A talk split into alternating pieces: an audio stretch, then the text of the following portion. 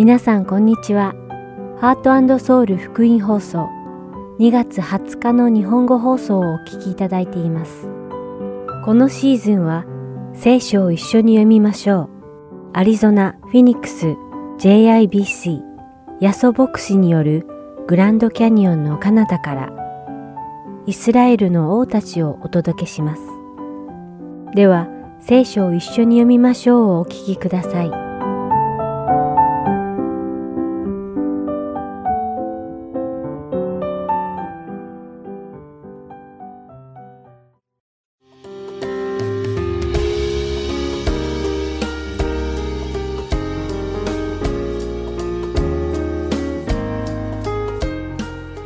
さんこんにちは。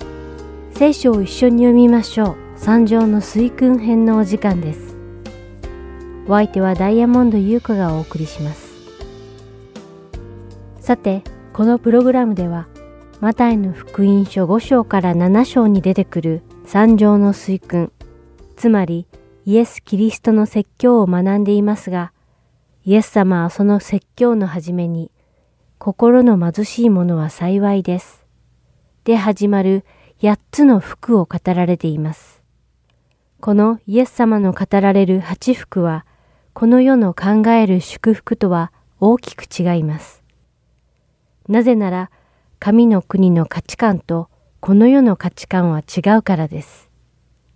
そして先週までにその八福のうちの七つを学んできました。福音を受け入れ、イエス様に従うことを決意したということは、神の子になったと同時にもうこの世の中には属さなくなったことも意味します。私たち罪人はイエス様を知る前まではこの世に属していました。つまり私たちはこの世のものだったのです。しかしイエス様を救い主であると信じた瞬間、神様はイエス様の血で私たちの罪の代価を支払って私たちをこの世の中から買い取ってくださったので、私たちは神の子になれたわけです。というわけで、神様に罪をあがない買い取っていただいた私たちクリスチャンは、もう世の中には属さないのです。そして私たちクリスチャンは、この世の中に属さないだけでなく、この世の中から嫌われてしまうのです。ヨハネの福音書15章18節から19節でイエス様は、もし世があなた方を憎むなら、世はあなた方よりも私を先に憎んだことを知っておきなさい。もしあなた方がこの世のものであったなら、世は自分のものを愛したでしょう。しかし、あなた方は世のものではなく、かえって私が世からあなた方を選び出したのです。それで世はあなた方を憎むのです。とおっしゃっています。今日、このプログラムでは、イエス様が教えてくださった八福の最後の福をご紹介します。今までの七つの福は、この世の中の視点から見ると、祝福のようには見えませんでしたが、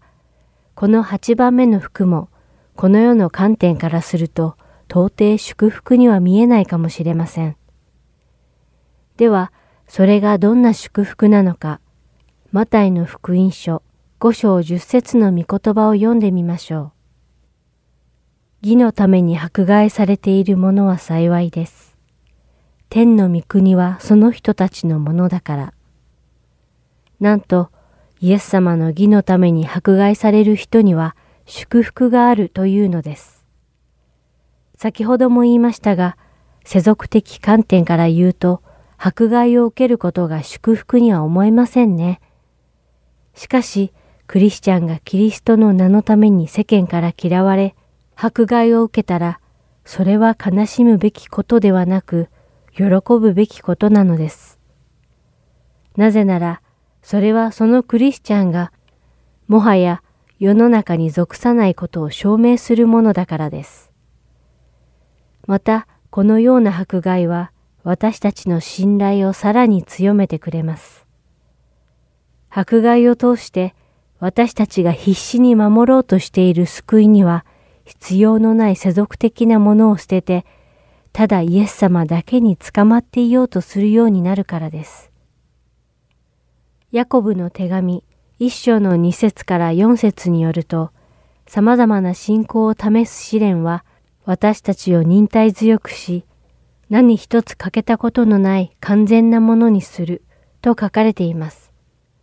私たち人は忍耐がなく、何事にも楽ばかりしていると無力になり、気が緩んで堕落します。ですから、イエス様の名前のために迫害を受けることを恐れないでください。イエス様の御言葉にあるように、義のために迫害を受ける人には素晴らしい祝福があります。なぜなら、そういう人にこそ天国が与えられるからです。それではお祈りします。天の父なる神様、イエス様への信仰のために、この世から嫌われ迫害されたとき、私たちがその試練を耐えられるかわかりません。どうぞ私たちがそのような試練にあっても、あなたから背を向けることがないようにしてください。どうぞ、どんな状況にあっても、私たちがイエス様に従い、私たちの信仰が強められるように助けてください。私たちがいつもイエス様の参上の水訓を心に留めて、主の祝福を求め続けられますように、イエス様の皆においてお祈りします。アーメン。それでは今日の聖書を一緒に読みましょう終わりたいと思います。また来週お会いしましょう。お相手はダイヤモンド優子でした。さようなら。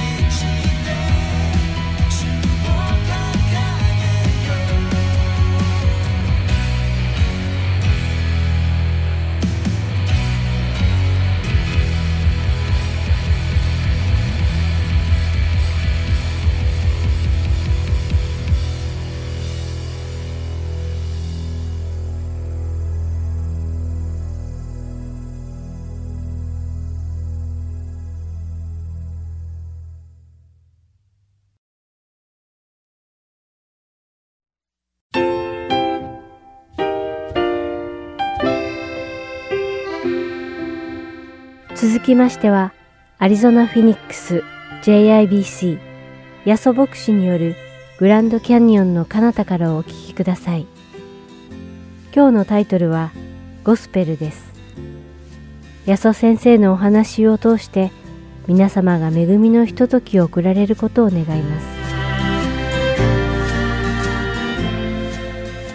今から聖書を開きたいと思います。えー、聖書をお持ちの方はローマ書の一章をですね、開いてください。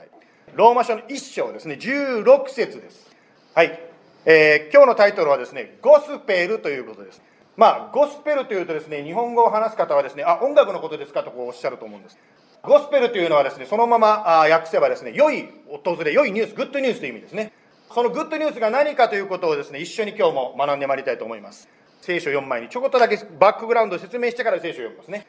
えー、ずっとですね、先週実はステパノという人の人生についてお話をしました。ステパノという人がですね、まあ実はですね、まあ殺されるわけですけど、そのステパノの死の時にですね、実はサウロという人物が最後の方に登場してきました。まあ彼はですね、大体28歳から30歳だと言われておりますね。だから私ぐらいの年だと思えていただいたら分かると思うんです。はい、ありがとう。なんか無理に作詞させてるようなちょっと感じがしますけど。まあ、聖書では若い青年って言ってるんですよ。28歳青年ですよ。今20歳、30歳の方。ね、青年。ね、バイブルでは青年って言ってますけど、とにかく青年サウロが、まあ、ステパノの死を目撃したわけですね。その時、サウロはまさか自分がですね、イエス様に仕えるとはもう全然考えてなかったと思います。ところが、聖書を読んでいただくと分かるように、その後、サウロ自身がですね、クリスチャンとなります。そして名前をパウロにと変えられてですね、イエス様に仕えていったわけですね。そして、まあ、パウロは、信仰とは何ですか？つまりグッドニュース、ゴスペルは何ですかということを書いた、その書物が、このローマ人の手紙という書物であります。はい。では、一章のですね、16節を読みたいと思います。私は、福音を恥とは思いません。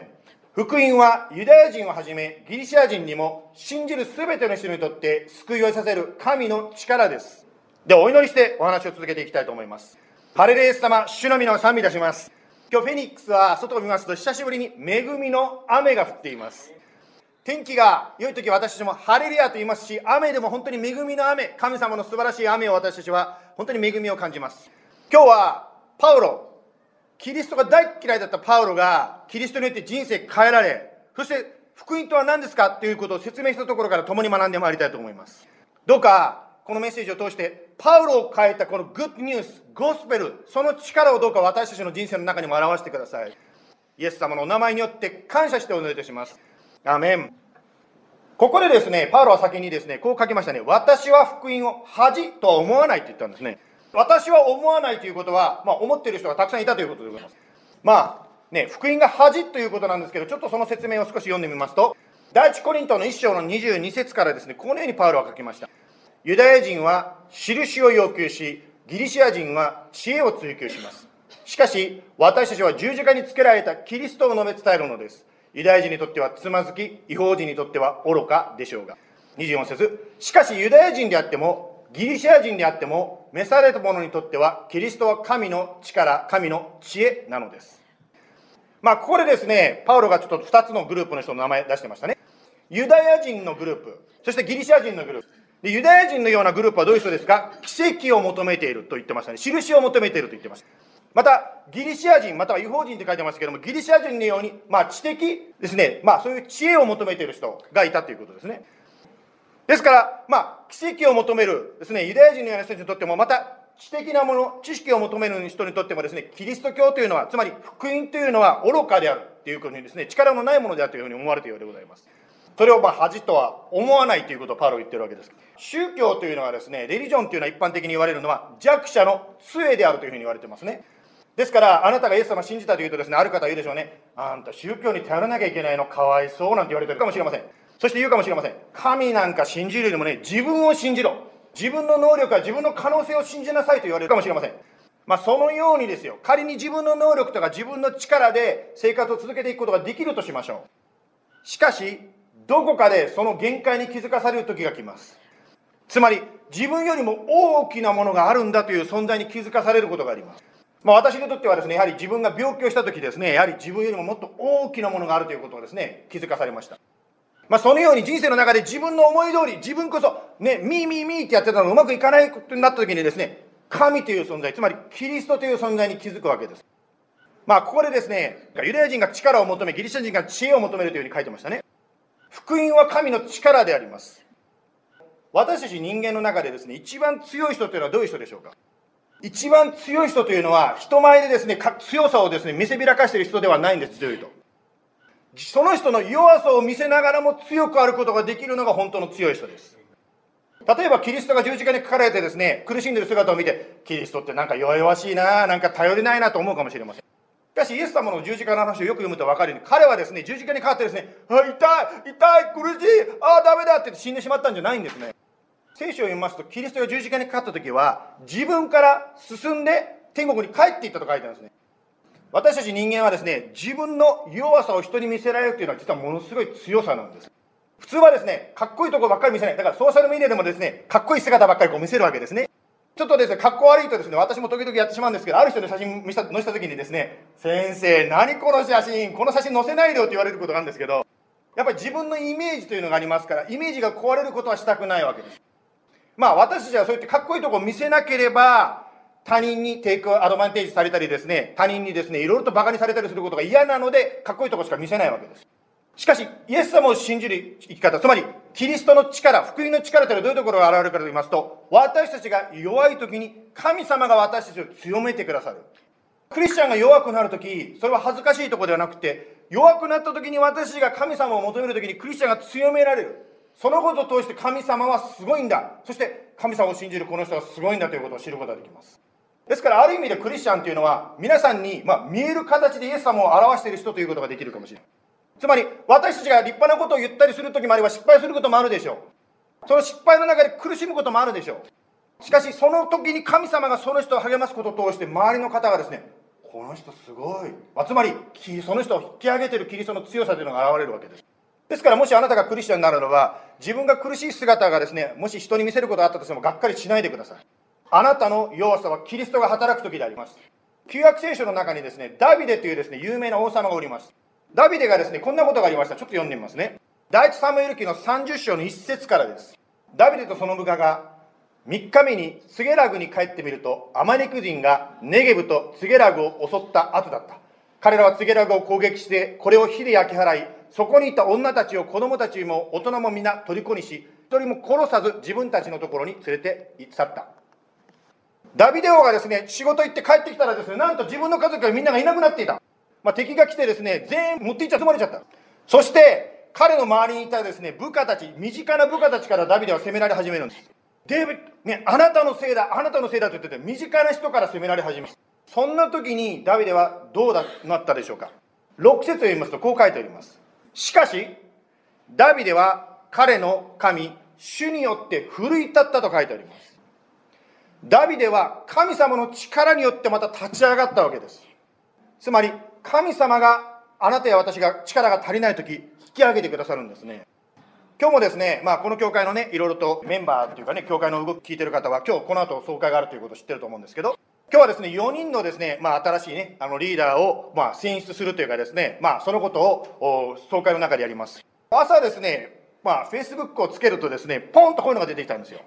1年前のあなたはこんなことしてましたよってですね、Facebook がよう言って。まあ、あのね、とにかくですよ。そこに出てきた写真がですね、実はマットさんとか幸子さんと初めて出会った時の集会の写真が出てきたんです。あもうエグザクトリーですね、1月24日、2020年だったんです。やっぱりね、あの、正直言って牧師の私もですね、神様の御心通りに歩んでるのかなって迷う時があります。今日ね、4人の中にこの2人が入ってるわけですけど、本当にですね、私は正しい、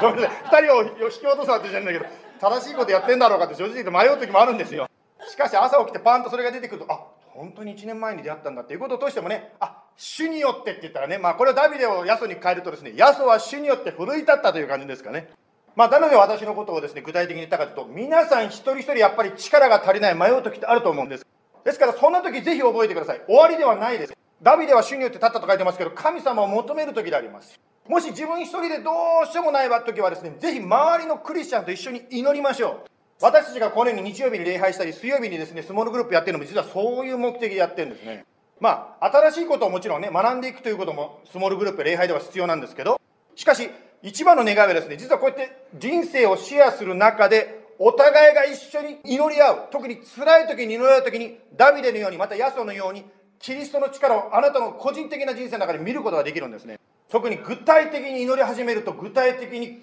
結果が出てきます親密な信頼性のおける関係を日曜日や水曜日またはスモールグループで築こうとしています。まあ先ほどユダヤ人は印つまり力を求めましたけどもキリストは福音は私たちの力であるということを言いましたね。もう一つギリシア人または違法人と言われる人たちは知恵を求めると言ってました。どうしていいかわからない時私たちは神様の知恵を求めていきたいと思います。ですからクリスチャンがですねどうしようもなくて分かんないんですね。迷ってる時っていうのは別にそれが終わりではないわけです。あなたがですね答えがなくて周りの人からですねあなた大丈夫って思われることがあるかもしれませんがそれでは終わりではないんです。あなたが迷ってる中で神様から答えをもらい知恵をもらい歩き出した時に後で振り返った時に神の知恵すごいなっていうことになるわけです。聖書の中でヤコブ書の一章の五節にこのような言葉が書いてあります。あなた方の中に知恵のかけた人がいるならその人は誰にでも、え、惜しげなく咎めることなくお与えのなる神に願いなさい。そうすればきっと与えられます。まあ私たち家族はですね、まあ、2019年の終わり頃にですねオレゴン州からアリゾナ州に引っ越してきました。まあ、そのタイミングをいつ引っ越すかということでずっとこうその時ですね祈ったわけですね。私はですねあの雪が嫌い 嫌いなんです。すいません北国の方。雪嫌いなんです。小さい頃は好きだったんですよ。お年を召してくるとですねやっぱあったかい方が良くなってきてです特にあの雪道の運転が嫌いでですね何回も危ない目に遭いましたんで、ね、あの雪道はちょっと運転し嫌いなんですよ。すいません。ですからですね引っ越しの時期も当然冬ではなくて夏に引っ越したいわけです。ですからですね、えー、やっぱり冬の引っ越しとなるとですね、オレゴン州からカリフォルニア州に下ってアリゾナに来る、そのカリフォルニアとオレゴンのその宗教下、州の境というのは、雪道をですね、あの U ホールのでっかいのを運転してぐーって行かなきゃいけないわけです。まあ、ところがですよ、祈った結果、まあ、結局ですね、冬に引っ越す、夏ではなくなっちゃったんですね。先日ですね、まあ、この教会の前の牧師の佐々木先生とこう話をしてました。佐々木先生がですね、その時のことを振り返ってこうおっしゃったんですよ。もし、ヤソさんが夏に、つまり2020年の夏に引っ越していたら、この JBC は存在しなかったかもしれませんねって佐々木先生はおっしゃったんですね。というのは、佐々木先生の時代はインターネット礼拝というのをですね、してなかったわけです。ですから、まあ、コロナが来た段階でこの教会が閉じるということになってしまったかもしれませんねというふうに佐々木先生が言ってたんです。ですから、ヤソが本当は夏に来たかった気持ちを置いて、神様、冬ですか？あーって言って来た。それは私にとっての私の知恵じゃなかったかもしれないけども、神の知恵に従っていた時に、すごいことが起こったんだなということを改めて佐々木先生と二人で話しました。はい。ここでですね、まあ、神様の導きということなんですけども、今日は、幸子さんにですね、ちょっとイエス様とどのようにして出会ったのか、毎週いろんな人に出てもらってるんですけど、今日はですね、幸子さんの番なんですけど、幸子さんにね、幸子さんがどのようにしてイエス様と出会ったかをあのお明かししていただきたいと思います。おはようございます。横山幸子です。今日は私のイエス様との出会いをシェアさせていただきます。私は日本で生まれ日本で育ちました。ほとんどの日本人がそうであるように神道と仏教が混ざった文化の中で育ちました。私のイエス様との一番最初の出会いは小学校3年生の時でした。その時「世界の偉人伝」という、えーまあ、偉人伝の30巻シリーズを夢中になって読んでいました。それが、えー、イエス・キリストだったんです一冊が、えー、当然イエスがファーストネームでキリストが名字だと思っていました、えー、イエス様が水の上を歩いたというくだりだけはっきりと覚えています。えそれから、え東京で国際キリスト教大学という大学に入学しました。もちろんキリスト教には全く興味がなかったんですけれども最初の楽器にキリスト教概論というクラスを取らなくてはなりませんでした。聖書もそのクラスの教科書として交わされました。でこれがその聖書なんです。その時にこの聖書でこの世の創造の話それからイエスがつまずきの石であったこと三密体の教義なんかについて習ったのを覚えています、えー、年がバレてしまいますがもう40年も前のことです。実はそれが私が生まれて初めて C を取ってしまったクラスでした。でもその時成績が C であってももうどうでもいいやっていう気持ちしかなかったのを覚えてます。聖書も読まされて少しは知識も得たけれどもその時の私にとっては全く何の意味もないことでしたその後就職してアメリカに来て結婚しましたで家も買い友達にも恵まれマットと楽しく主人のマットと楽しく生活をしていました。でその頃は、えー、さっき安田先生もおっしゃったように自分が自分の人生のマスターで何でも望んで努力さえすれば全部自分の思い通りになると思ってました。もう分かった。大丈夫。ととっても傲慢になっていました。そして子供が生まれました。花子です。私の生活が大きく変わりました。どんなに疲れていても夜中に起きて世話をしなければなりませんでした。大好きな買い物もゆっくり行けませんでした。言うことも全然聞いてくれないんです。一体どういうことだろう。でこの時初めて自分の選択以外に私の人生を動かしている何か存在他の存在があるのでは？と考え始めました。花子が1歳になった時日本の父が亡くなりました。お通夜の席で叔父がこういうふうに言いました。であの志麻さんってうちの父の名前なんですが、えーと、今志麻さんはどの辺にいるのかな？三途の川を渡っているのかなって言ったんです。私はそれを聞いて「えおじさんそんなこと本気で思ってんの?」って思いました。でまた花子が育つにつれしつけに頭を悩まされました。で自分の教えてることがこの子にすごく大きな影響を与えてしまうと思ったんですけれども本当にこれでいいんだろうかっていう疑問が湧いてきました。でこんなような思いが私の心の中にある時に実は神様は友達を通して私とマットを教会に連れてってくださっていたんです。である日曜日の礼拝の中その時のお話が何だったのか全然覚えてないんですけども私の心がぐーっと満たされるのを感じたんです。そしてなんか周りがすごく明るく見えて自分がすごい平安な気持ちになったのを覚えています。でその時にああイエス様は私の主となってくださったんだって気がついたんです。そして神様は私を飼い始めてくださいました。私の心の中に神様のことをもっと知りたいというとっても強い気持ちを起こしてくださったんです。BSF というバイブルスタディをすぐに始めました。最初は、え、内容が難しくてちんぷんかんぷんでした。しかも英語で毎週毎週宿題があってとっても苦労しました。宿題も半分以上は空欄でした。でも神様のことを学ぶことが楽しくて楽しくてしょうがなかったんです。でこの聖書は初めて手にして読まなければならなかった大学時代のものとは全く違う本になりました。で今この本を開くと精霊様が私に神様のことを教えてくれます。で今思い返してみると本当に私が日本にいてイエス様から全くかけ離れた生活を送っていた時から神様が私のことを見ていてくださったんだと分かります。そうなんです。少しずつ種を植えて育ててくれていました。で自己中心で傲慢だった私が自分の力ではダメなんだって知る時が来るのを神様はとても忍耐強く待っていてくださいました。イエス様は言われます。私の恵みはあなたに対して十分である。私の力は弱いところに完全に現れる。恵み深いイエス様に賛美いたします。ありがとうございます。ありがとうございました。聖書ですねちょっと続きますけど。ローマ書のですね1章の16節ですね続けて読みますけど私は福音を恥とは思いません福音はユダヤ人をはじめギリシャ人にも信じる全ての人にとって救いさせる神の力です。はい、その紙をですね、あの、ちょっと渡していただきたいんですけど、画面に見てる方何を配ってるかと言いますとですね、これはあの、シンプルというね、ことを書いた紙でございます。今の聖書箇所の話を続けていきますけども、まあ、ここでですね、福音は信じる全ての人にとって救いさせる神の力ですと書いてあります。つまり福音というのはですね、信じるものであるということです。幸子さんがね、あの、信じられたようにですよ。つまり、イエス様が私の罪のために十字架にかかって身代わりとなって死なれたこと、そのことを信じるということですね。良い行いや儀式を通して救われるのではなくて、信じることを通して救われるわけですね。まあね、今、証、いろんな方からですね、愛さんの証も聞いたし、マットさんの証も聞いたしね、そして今週は幸子さんの証聞きましたね。まあ、他のね、皆さんにもぜひまた、あの、証を聞きたいと思うんですけど、しかし分かることは一人一人ユニークなですねイエス様との出会いがあるということ。まあいろんなそれぞれの環境の中でイエス様がずっと心のドアをノックしていらっしゃってまあその心のドアのノックにまあ答えていったわけですね。聖書はこう言っています。ローマ書の3章の28節。人が義と認められるつまり救われるのは立法の行いによるのではなく信仰によると聖書は言っています。ですから私たちがイエス様を信じるということがどれだけ大事かということをですねここでもまた強調されております福音とは信じるものであります。まあ、この後ですね、礼拝の後すぐにですね、教会員の総会がありますけど、その中でですね、あの、まあ、教会員とは何かということをですね、ちょっと聞かれることがあるかもしれません。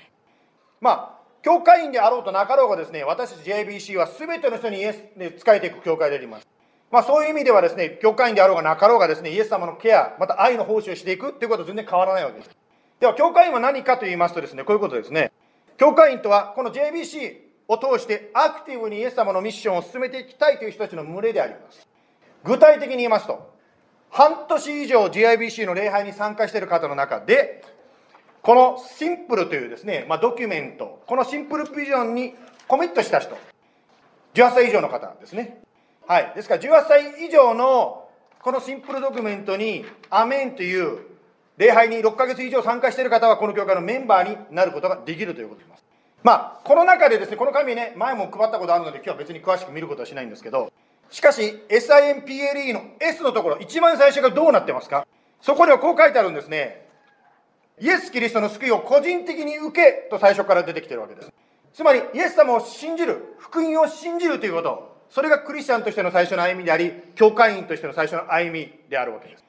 ですから、福音とは信じるものであるということであるわけです。また、聖書ですね、ローマ書の1章の16節にはどう書いてありますか？ローマ書の1章の16節にはですね、こう書いてますね。信じるすべての人、つまりすべてのという言葉が入っております。すべての人というのはどういうことですか ?everyone means everyone です。つまり、どんな国の人も、またはどんなライフスタイルを送ってらっしゃる方も、またですね、どんなですね、まあ、時代の人も救われる。これが福音であります。まあ、これ一般的に思われていることですけども、一般的にクリスチャンというとですね、なんか特定の何かこう、グループってこう思われてるようですね。先週私ね、音楽の話をちょっとしましたね。特定の音楽ってね。まあもちろん皆さん聞いててね、え、そんなクリスチャンもいるんですかと思う。つまりクリスチャンというのは特定の音楽をサポートする人たちだけではないということだけど、まあ同じようにですね、クリスチャンというと特定のですね、政治家グループをこう支持する人たちって思われてるかもしれません。またクリスチャンは一般的にこう思われてるそうですけども、自分たち以外の人を裁いてる人たちだというふうに思われているようであります。まあ、それはもしかすると私たちクリスチャン側の福音を語る時の語り方にあるのかもしれません。私たちクリスチャンが福音を語る時にもしかしたらこういうふうに言ってないでしょうか。You sinner, repent! あなたが罪人です。あなたこそ救われなきゃいけませんとこう語ってるかもしれません。そうではなくて、Us, sinner, we repent. 私たち、あなたも、私も、私もあなたもから逆がいいですね。私も、あなたも罪人です。そして私たちがイエス様を信じて救われる必要があるのです。っていう私たちというこうインクルードする必要があるわけですね。つまり私も罪人です。でもこんな私のためにイエス様が十字架にかかってくださったのです。あなたも信じませんか？というこういう形で私たちクリスチャンが語る必要があるんではないでしょうか。ですから福音は全ての人を救うことができる力がありますねまた最後のですね、まあ、英語でうまく訳せるかどうか分かりませんが、日本語ではですね、救いさせる神の力ですとこういうふうに言い言い切っていますね。言い切っていますね。イエス様はこういうことですね、あの、救われるとか救われるでしょうではなくて、神の力です、救われますというふうにですね、こう言い切ってるわけですね。時々ですね、救いというとですね、ああ、天国に行ったら楽しいことするんでしょ？しかし今はっていうことで、あの、ずっと先のことをですね、救いというふうなことを考えてらっしゃる方いらっしゃるようであります。そうではなくて救いというのは今神様の力を体験できる。今天国の平安を体験できることであります。先ほども言いましたように日常生活の中で力が欲しい時知恵が欲しい時癒しが欲しい時神様が働かれるその力を体験していくことができるのが福音であります、まあ、先週ですね大統領が変わってアメリカは新しい時代世界は新しい時代に入りました場面をですね任命式の場面を見た時に私はこんな成功を思い出しましたそれはこう書いてあります。第一テモテの2章の1節から。そこでまず初めにこのことを進めます。すべての人のために、また王とすべての高い地位にある人のために、願い、祈り、取りなし、感謝が下げられるようにしなさい。そうすることは、私たちの救い主であり、神の見舞いにおいて良いことであり、喜ばれることなのです。神はすべての人が救われて、真理を知るようになるのを望んでおられます。私クリスチャンは、神様が喜ばれるやるべきことがありますそれは何かと言いますと大統領のためにリーダーのために祈るということであります祈り取りなし感謝を捧げる必要があるわけですそれだけではなくて学校や会社のリーダーのためにも祈る必要があるでしょうまた家で親のためにまた教会のリーダーのために祈る必要があるでしょう。しかし祈る目的は何ですか？祈るゴールは何ですか？4節今の読んだところに書いてあるんですけどこう書いてありますよね。神は全ての人が救われて真理を知るようになるのを望んでおられる。つまり神様私たちが祈るのは全ての人が福音を信じてこの福音の力を体験できるようにそれをですね願って私たちは祈り続けていくわけです。今日はこの後ですねファミリー総会を行いますがそれを通してですね本当に神様がこのアリゾナでこの小さな教会を用いて何をされるかを共に求めてまいりたいと思います。ではお祈りしましょう。イエス様今日はキリストが大嫌いだった。サウロが人生変えられてパウロとなった後に書いた手紙から共に学んでまいりました。彼を変えることができた福音の力は今にも続いておりますそれはもし私たちがイエス様私は罪人ですこの私の罪のために十字架にかかって死んでくださってありがとうございますと信じるときに、その祈りをするときにあなたは私を救ってくださいます。あなたが7人のリーダーたちを使徒の働きの中から生み出したように、今日も私たちは4人のリーダーたちを主の御心を求めて任命していきたいと思います。どうぞ神様、あなたの御国が、あなたの技が広がってまいります。また一人でも多くの方が、このキリストの力、キリストの知恵を体験できますように助けてください。そして私たちがその神様の素晴らしさを体験するだけではなくて、自分がいただいたものを今度隣の人のために祈ったり、助けたりすることを通して共に分かち合うことができますように。どうぞ今日この話を一緒に聞いて礼拝している一人一人の上に、あなたの豊かな働き、守り、癒し、導き、勝利がありますように。イエス様のお名前によって感謝してお祈りいたします。アーメン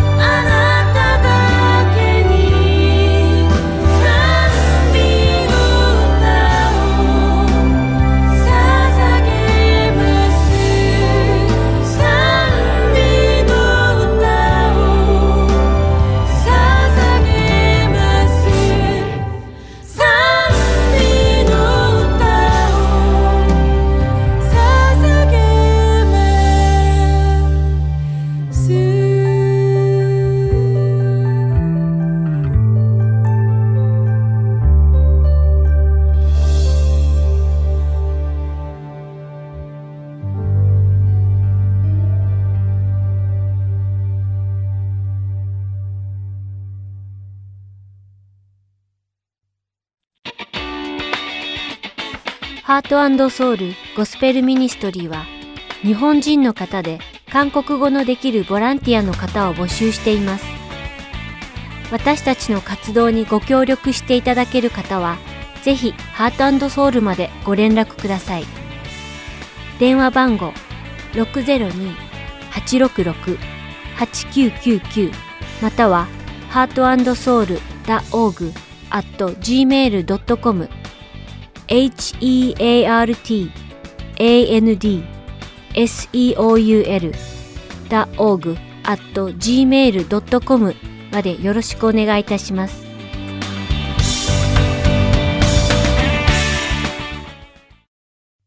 では、イスラエルの王たちをお聞きください。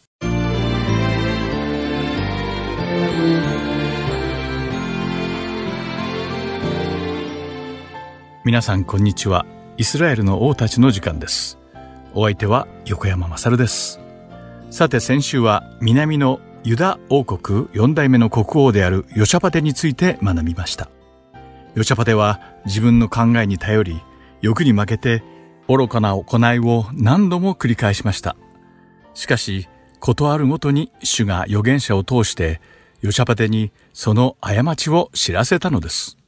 するとヨシャパテは、その度に自分の犯した罪を悟り、悔い改め、主に立ち戻って主を崇めた王でした。このヨシャパテ王の第一王子がヨラムでした。というわけで今週は列王記第2の第8章16節から24節そして歴代史第2の第21章に書かれている南ユダ王国5代目の国王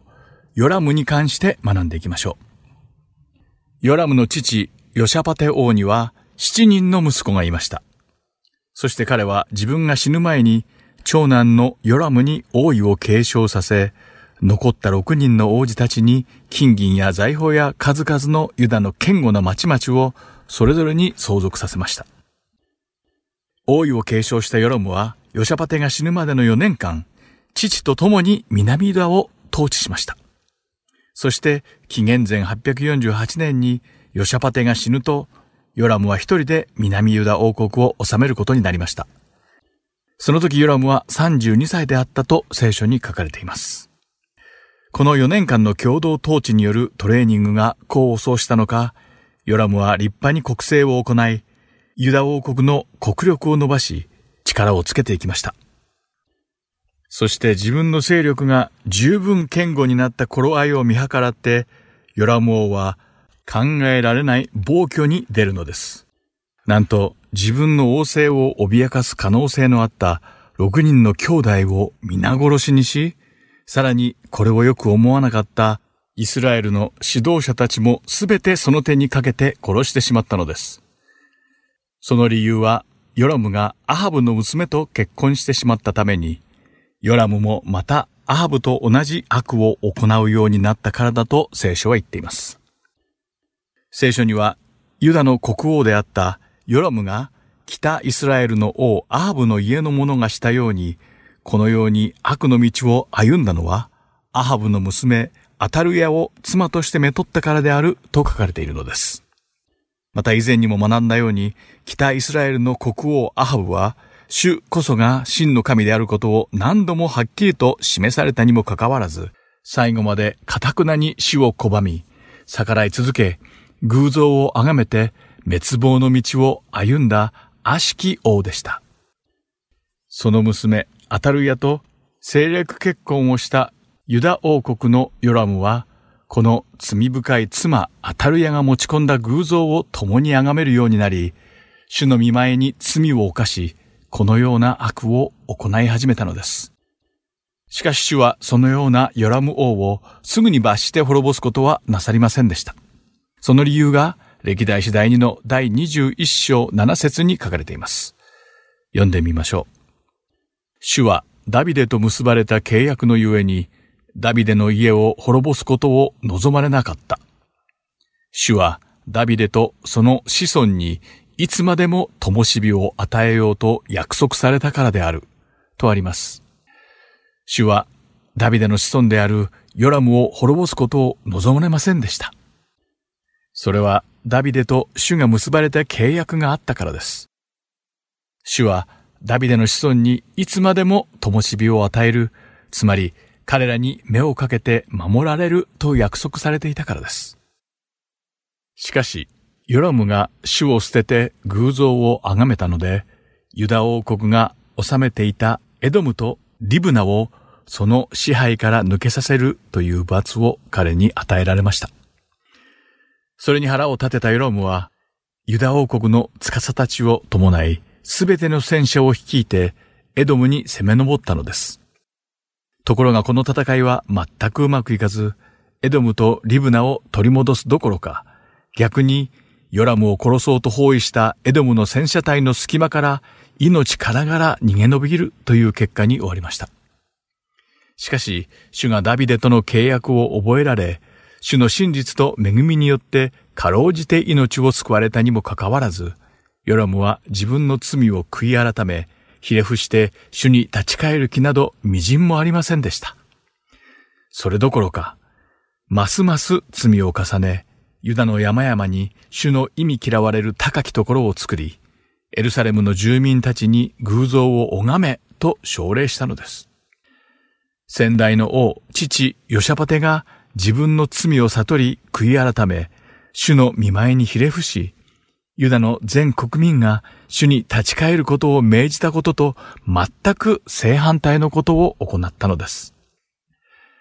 ヨラムは祖父のアサ王と父のヨシャパテ王の知性に取り除かれた偶像と高きところを再び作り、ヨラム自身だけでなく、ユダの全国民が偶像を拝むように仕向けたのです。これを見られた主は、預言者エリアを使わされて、ヨラムに主の御言葉を伝えます。歴代史第2の第21章の12節から15節を読んでみましょう。時に預言者エリアのもとから彼のところに書状が届いたが、そこには次のように記されていた。あなたの父、ダビデの神、主はこう仰せられます。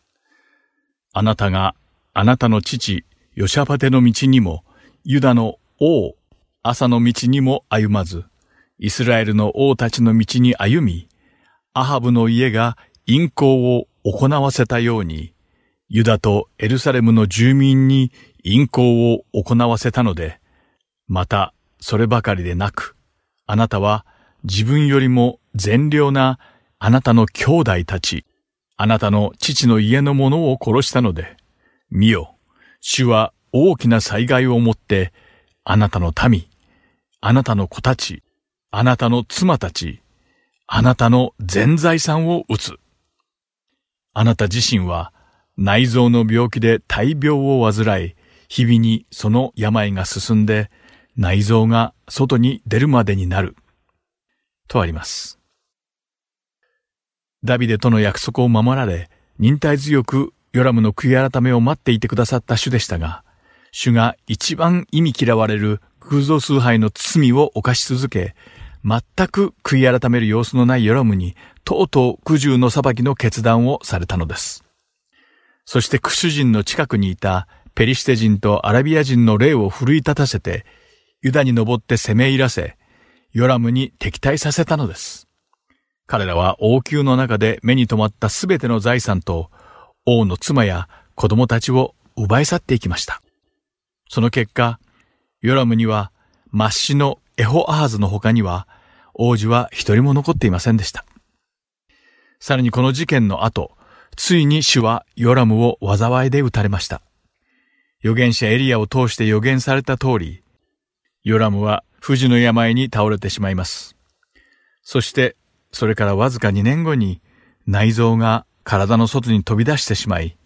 ヨラムは非業の死を迎えたのです。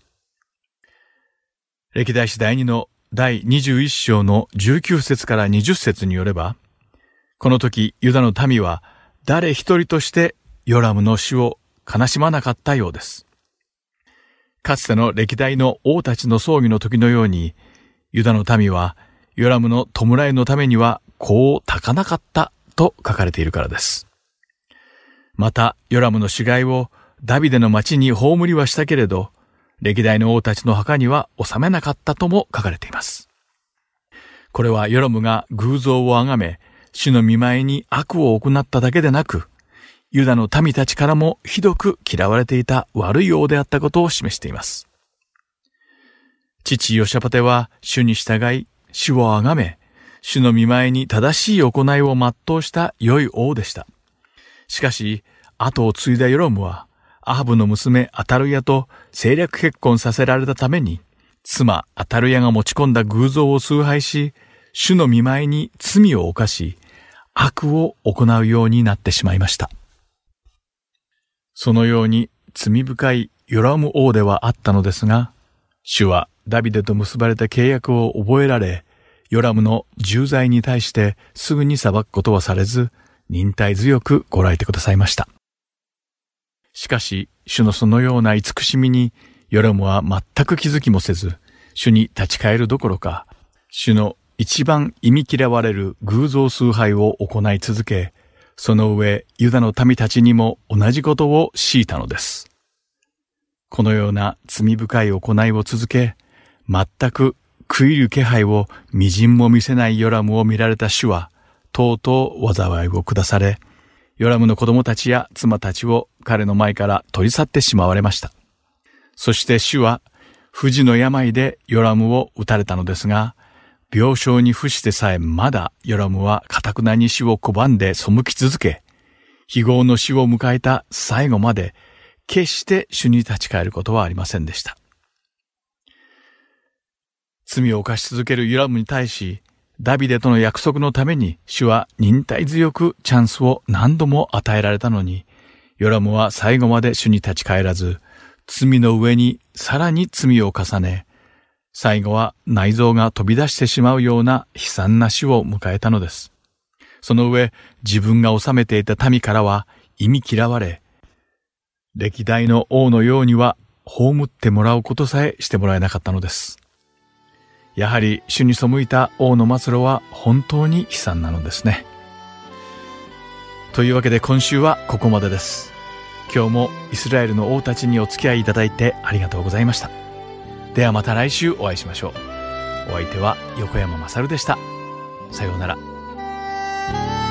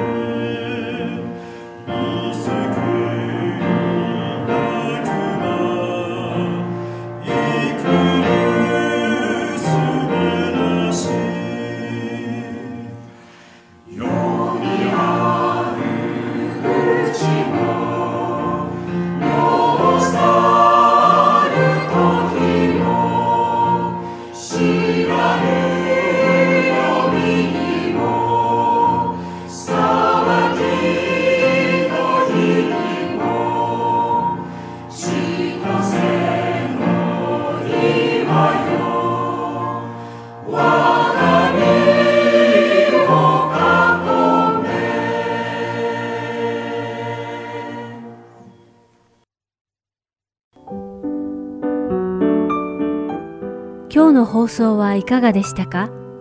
最後までお付き合いくださりありがとうございました。また来週お会いしましょう。